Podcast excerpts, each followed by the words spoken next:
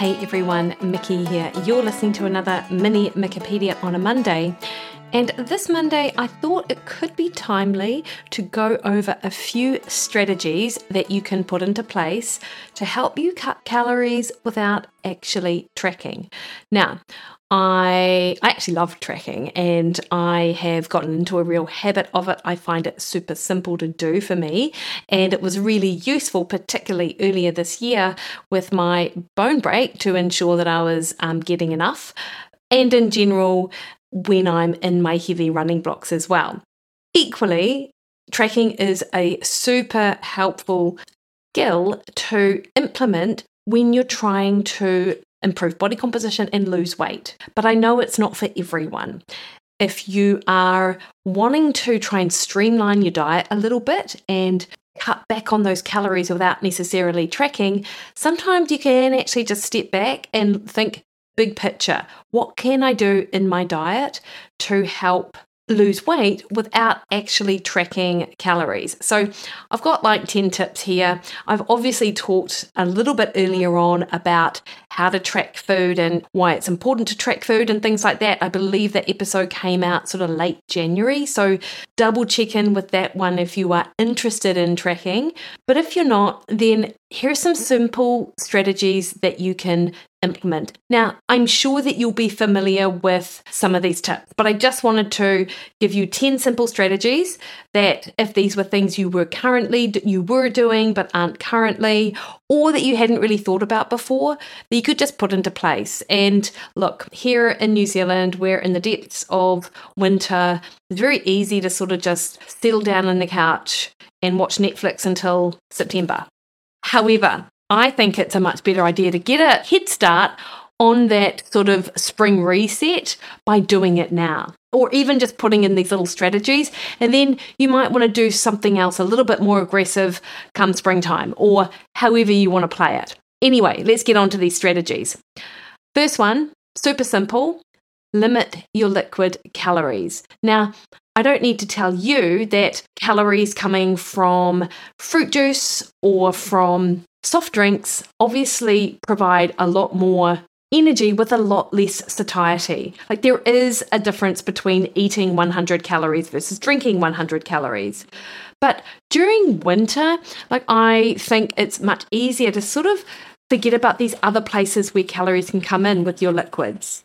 For example, milky coffees. Like we tend to have a lot more hot drinks during winter than what we might do in summer. And if you are up to like two or three lattes or flat whites a day, that can contribute significant calories that you might not even really be thinking about. Similarly, juices like green juices or carrot and beetroot juice does bring again some significant calories. I remember being shocked looking at my carrot beetroot juice one day, seeing that it had 50 grams of actual sugar in it, though there was no fruit juice in the actual product. So these are things that we don't often think about. And a really simple strategy might be, and I think I've mentioned this before, is instead of getting a latte or a flat white, switch that to a long black with a splash of milk or a little bit of cream. Be mindful that you just want a little bit of cream and not a ton of it because for every tablespoon of cream is 50 calories. But that can go a long way to sort of saving you significant calories over a week, which is sort of where you want to be aiming towards without necessarily um, feeling like you are depriving yourself or going without. Super easy to underestimate these. So have a think about these milk based coffees or other types of green juices you might be having to see whether or not you can make changes there. The second tip is opting for low fat varieties. Now, there is a lot of debate on the nutritional merits of low fat versus full fat food, um, and that is not going anywhere. And certainly, from a heart health perspective, we know that full fat products, dairy products particularly, there doesn't appear to be any negative impact on cardiovascular health, and in fact, might even be protective. However, for you with your body composition goals, it does come down to calories. And there is a difference between full fat Greek yogurt and low fat plain yogurt, a significant difference. So look at where you can save calories on these low fat varieties, and it's going to make a big difference to your overall calorie budget. So, swapping out that Greek yogurt for low fat plain yogurt, swapping out or reducing or halving the amount of cheese that you have. So you're having slightly less. Changing the dressings that you have from, say, a full fat mayo to maybe having half the amount you might normally have and then adding some apple cider vinegar or something else to thin it out so you've still got some of that flavor, but you've got less of those fat calories. People do say that, you know, full fat foods might be slightly more filling, but you can eat a higher volume of low fat foods for the same calorie count. And if you're a volume eater, then comfortably switching to low fat options can actually save you calories in the long run. And that's sort of where you want to get to. Decreasing snacking is the next one, and you'll well be familiar with why this is. But the idea that frequent small meals boost your metabolism and aid in weight loss, I know you probably know that this is misleading. Now, look, I'm not opposed to snacking for everyone at all, actually.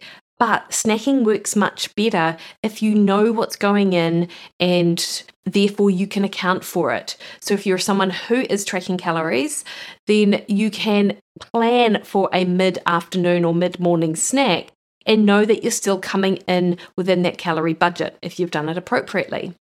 But if you don't track calories, this does then add in an additional eating opportunity that you probably don't really need.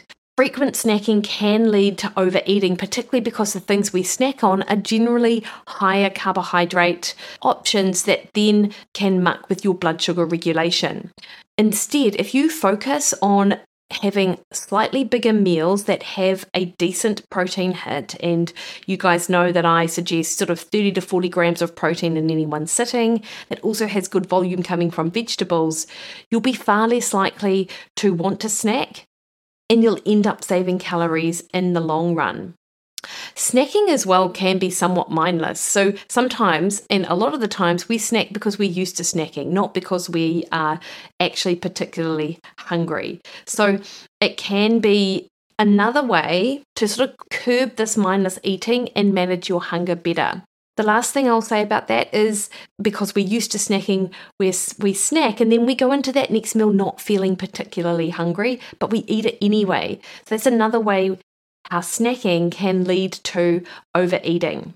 So, your first thing to do there is, without changing anything else, just drop out those snacks.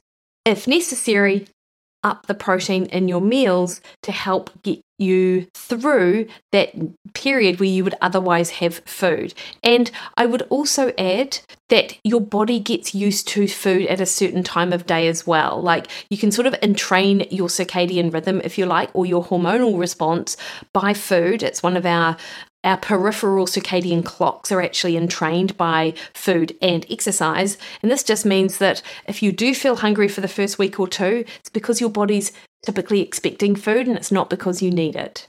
So embrace a little bit of hunger and drop out that snack. Now, the fourth thing I want to bring up is substituting those starches with vegetables. It's not that you can never eat carbs again, but the way that we eat carbs, particularly in New Zealand, is they seem to be the hero on the plate. It's, you know, when you're having a stir fry, it's a big thing of rice and a small amount of that sauce. Same with thing with a pasta meal or with spaghetti bolognese, that kind of thing. They add significant calories and not a lot else, actually. So, to manage satiety while we reduce our calories, instead of just getting rid of half of the starch on your plate, swap it out for vegetables like broccoli, cauliflower, other green leafy vegetables, things like this. Things which increase the volume on your plate without upping those calories.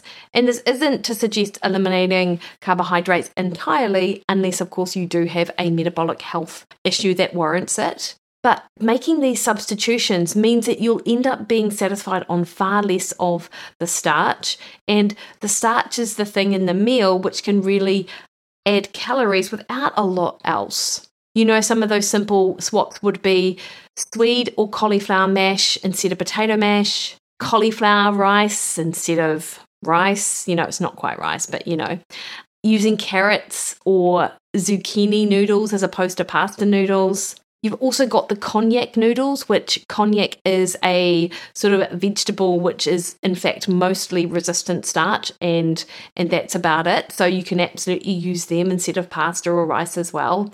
So there are lots of different things that you can add in instead.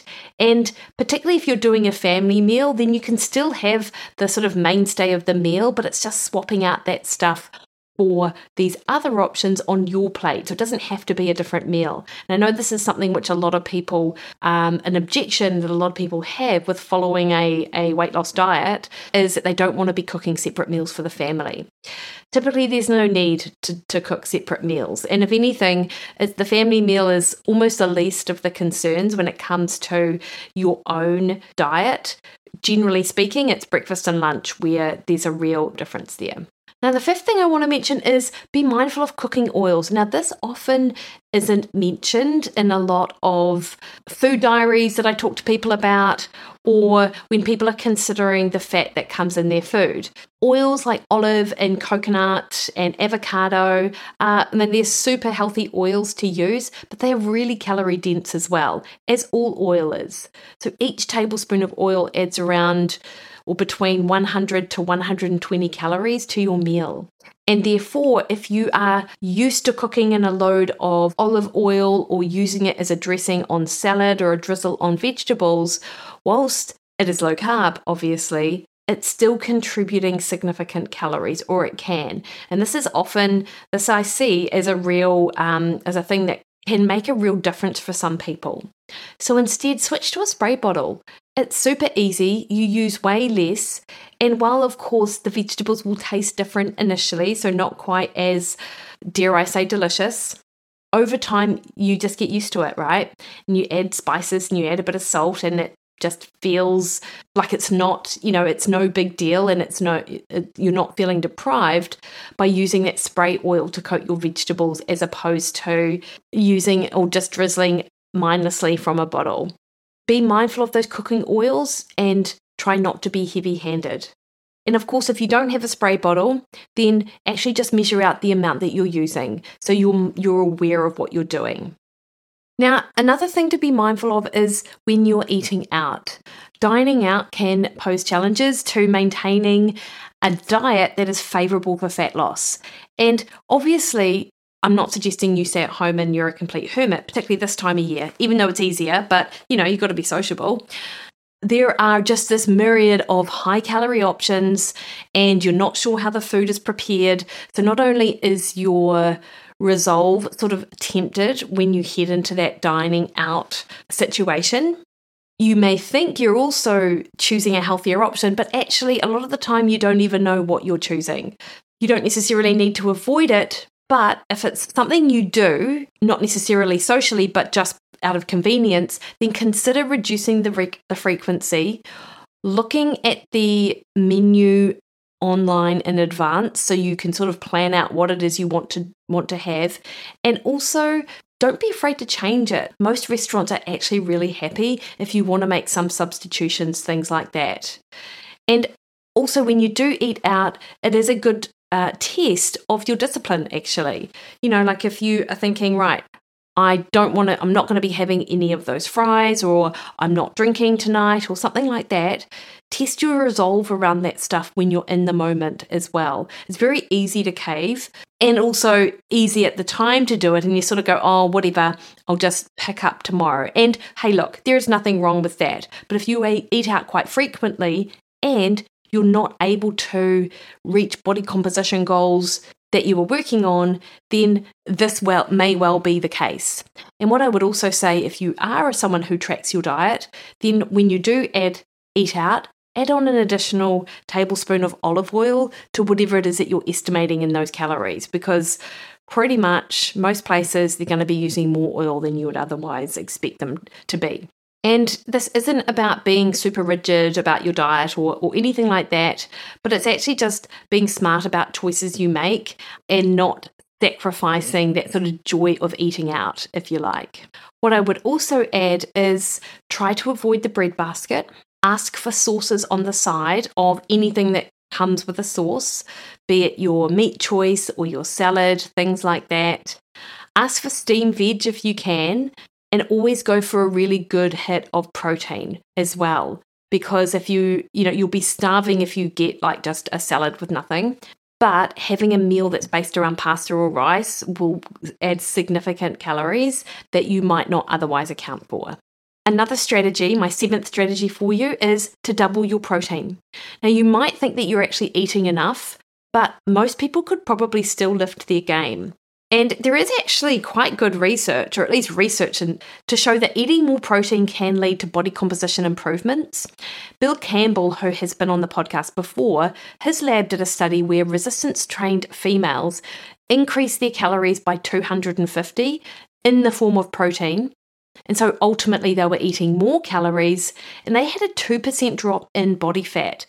This was compared to a group who in who decreased their calories by 300 and had a 1% decrease in body fat, which really to me sort of seems like it's in the bounds of almost chance you know like a, it was an it was a non-significant finding for that control group so, this was in fact a, a study that compared protein intakes, and the people in the high protein group were eating 2.5 grams per kilogram body weight of protein each day, whereas the one the people in the low protein group were having 0.9 grams per kg body weight per day, which is much closer to the recommended dietary intake. Now, 2.5 grams of protein um, per kilogram body weight in a day is not easy. And in fact, I've been setting protein macros for people, not even that high, um, at about two or sometimes 2.2, and they've seen real challenges in actually meeting those goals. Because a lot of time, and again, I'm t- not necessarily saying that you need to count your protein calories or anything like this. This is just an example. But, you know, a lot of the times the protein that we get in our diet also has significant fat in it, actually. So you do have to be mindful of those lean protein choices when you are doing things like doubling your protein intake. Like, I wouldn't suggest you doubled your sirloin steak, for example, at dinner, because that does tend to bring additional fat calories. However, if you can double your chicken breast at lunch or add in some more egg whites from those egg white pouches. Like if you're having two eggs, add half a cup of egg whites or something like that to them. Uh, you may want to add in a couple of eggs with your small can of tuna at lunch. Or you might want to chuck some uh, ham alongside whatever you're having for breakfast. Now, yes, I'm suggesting that you eat more. And it isn't magic that you will then suddenly lose weight because you're eating more. It's not about that. But doubling your protein does do something to your satiety, first and foremost. So if you double your protein calories at lunch, that could definitely offset a potential snack that you might be thinking of having mid afternoon. So there's a real benefit there. The second benefit is that protein does take more calories to digest. So, for every 100 calories of protein you eat, you only digest about 75 of those calories because 25% of them are used in the process of absorbing and digesting that protein. So, it's much more sort of metabolically active compared to, say, carbohydrate or fat. I would suggest, however, not to add in a protein bar, for example, as a new protein source to bump up your protein, just because protein bars, yes, they contain, as the name suggests, protein and more protein than, say, a muesli bar, but they still actually come with other added calories. And not all of these calories are acknowledged on that nutrition information panel either. So, generally speaking, a protein bar might have about 40% of its calories or 30% of its calories coming from protein, and the remaining calories come from fat and carbs. So you want to keep it fairly protein focused. So I mentioned egg whites, chicken breast, uh, turkey, ham, things like that. So more whole foods, more, you know, less processed foods, that's where you want to be getting your protein from. My eighth tip for you is so it's winter. We've been eating a lot of winter warming foods which are fine, except if you are relying on sort of heavy soups that have creams or um, you know peas and legumes added just be mindful that they don't one have a lot of protein in them and two if they're cream based they're going to add significant calories but not provide a whole heap of satiety after the fact. Of course at the time you feel like you're getting in a good amount of food which is great but they're going to leave you hungrier later However, having a broth type soup before a meal it will actually satisfy you and provide some winter warming without a ton of those starchy or legume based foods um, that we typically rely on this year this time of year to be cozy. Another thing you can do is make a big veggie soup, but leave out those sort of split peas and lentils and legumes if you want it to be particularly low carb, and instead use carrot, bit of pumpkin, cauliflower, broccoli, leek, and use vegetable stock. And you can make like a delicious, like Moroccan based soup with the right herbs or something like that, which is nice and thick that you can have alongside your meat sauce and that that will really fill you up and be super cozy without a whole heap of the starch that would otherwise sort of come from your winter warming meals. Your roast meals are great as well, and who doesn't love a roast? But be mindful of how you cook your vegetables in this matter. And even though I know it's delicious, ideally you would cook your veggies away from the meat so they're not also swimming in the fat that comes from the meat. So you can be more mindful of what you're eating at that particular meal as well. Consider roasting veggies that aren't just potato and pumpkin and and kumara and instead what about celery and swede and carrot, zucchini. Why not vegetables like that, which are low starch veggies, but they still roast up pretty well, actually, and it's pretty delicious. So you can get a comforting, warming sort of winter meal without all that starch that you are, um, that just sort of weighs you down a lot of people I talk to complain about these sort of comforting based foods as being responsible for their weight gain, but it doesn't have to be that way. I've got two more tips for you to sort of round out the 10. My next tip is implement a no eating after dinner rule. That's pretty simple, eh? You just have dinner, brush your teeth, done for the night. Again, you might be used to having something after dinner, so it's more of a habit breaking exercise than anything else. But brushing your teeth can go a long way to cutting that sort of craving. And then after a couple of weeks, honestly, you won't be thinking about eating after dinner. You'll be done and dusted. And my last tip is Go for a 10 minute walk after meals. This will lower your postprandial blood sugar levels, i.e., post meal blood sugar levels, and it'll give you something to do to allow your food to digest so you don't immediately go for seconds or feel like you need dessert or anything like that. And you burn a few extra calories because calories matter. And finding simple solutions to cut calories without necessarily counting them, but also simple solutions to help burn calories will go a long way to helping you improve body composition first and foremost, but then just become a more metabolically sort of flexible machine in the long run. All right, team, so there is just 10 tips for you. Hopefully you found one or two when you might be like, yeah, I could sort of do that. I could do this over the next couple of months just as a sort of kickstart to my uh, winter wellness program. And um, and then come September, when the sun starts hopefully shining a little bit more often and the temperature rises, you may be ready to kick off into something a little bit more serious. But at least you get the ball rolling with some of these things. So, if you've got some tips that you employ and that you'd love to share, please don't hesitate just to DM me, send me an email, mikki at mikkiwilliden.com. You can find me on Twitter, Instagram, and threads at Mikki Williden. You can find me over on Facebook at Mikki Williden Nutrition or head to my website, mikkiwilliden.com, where I actually take the thinking out of it for you and I've got fat loss plans good to go. So you can just download those puppies, do your shopping, and get your spring reset totally sorted early. All right, guys, have a great week.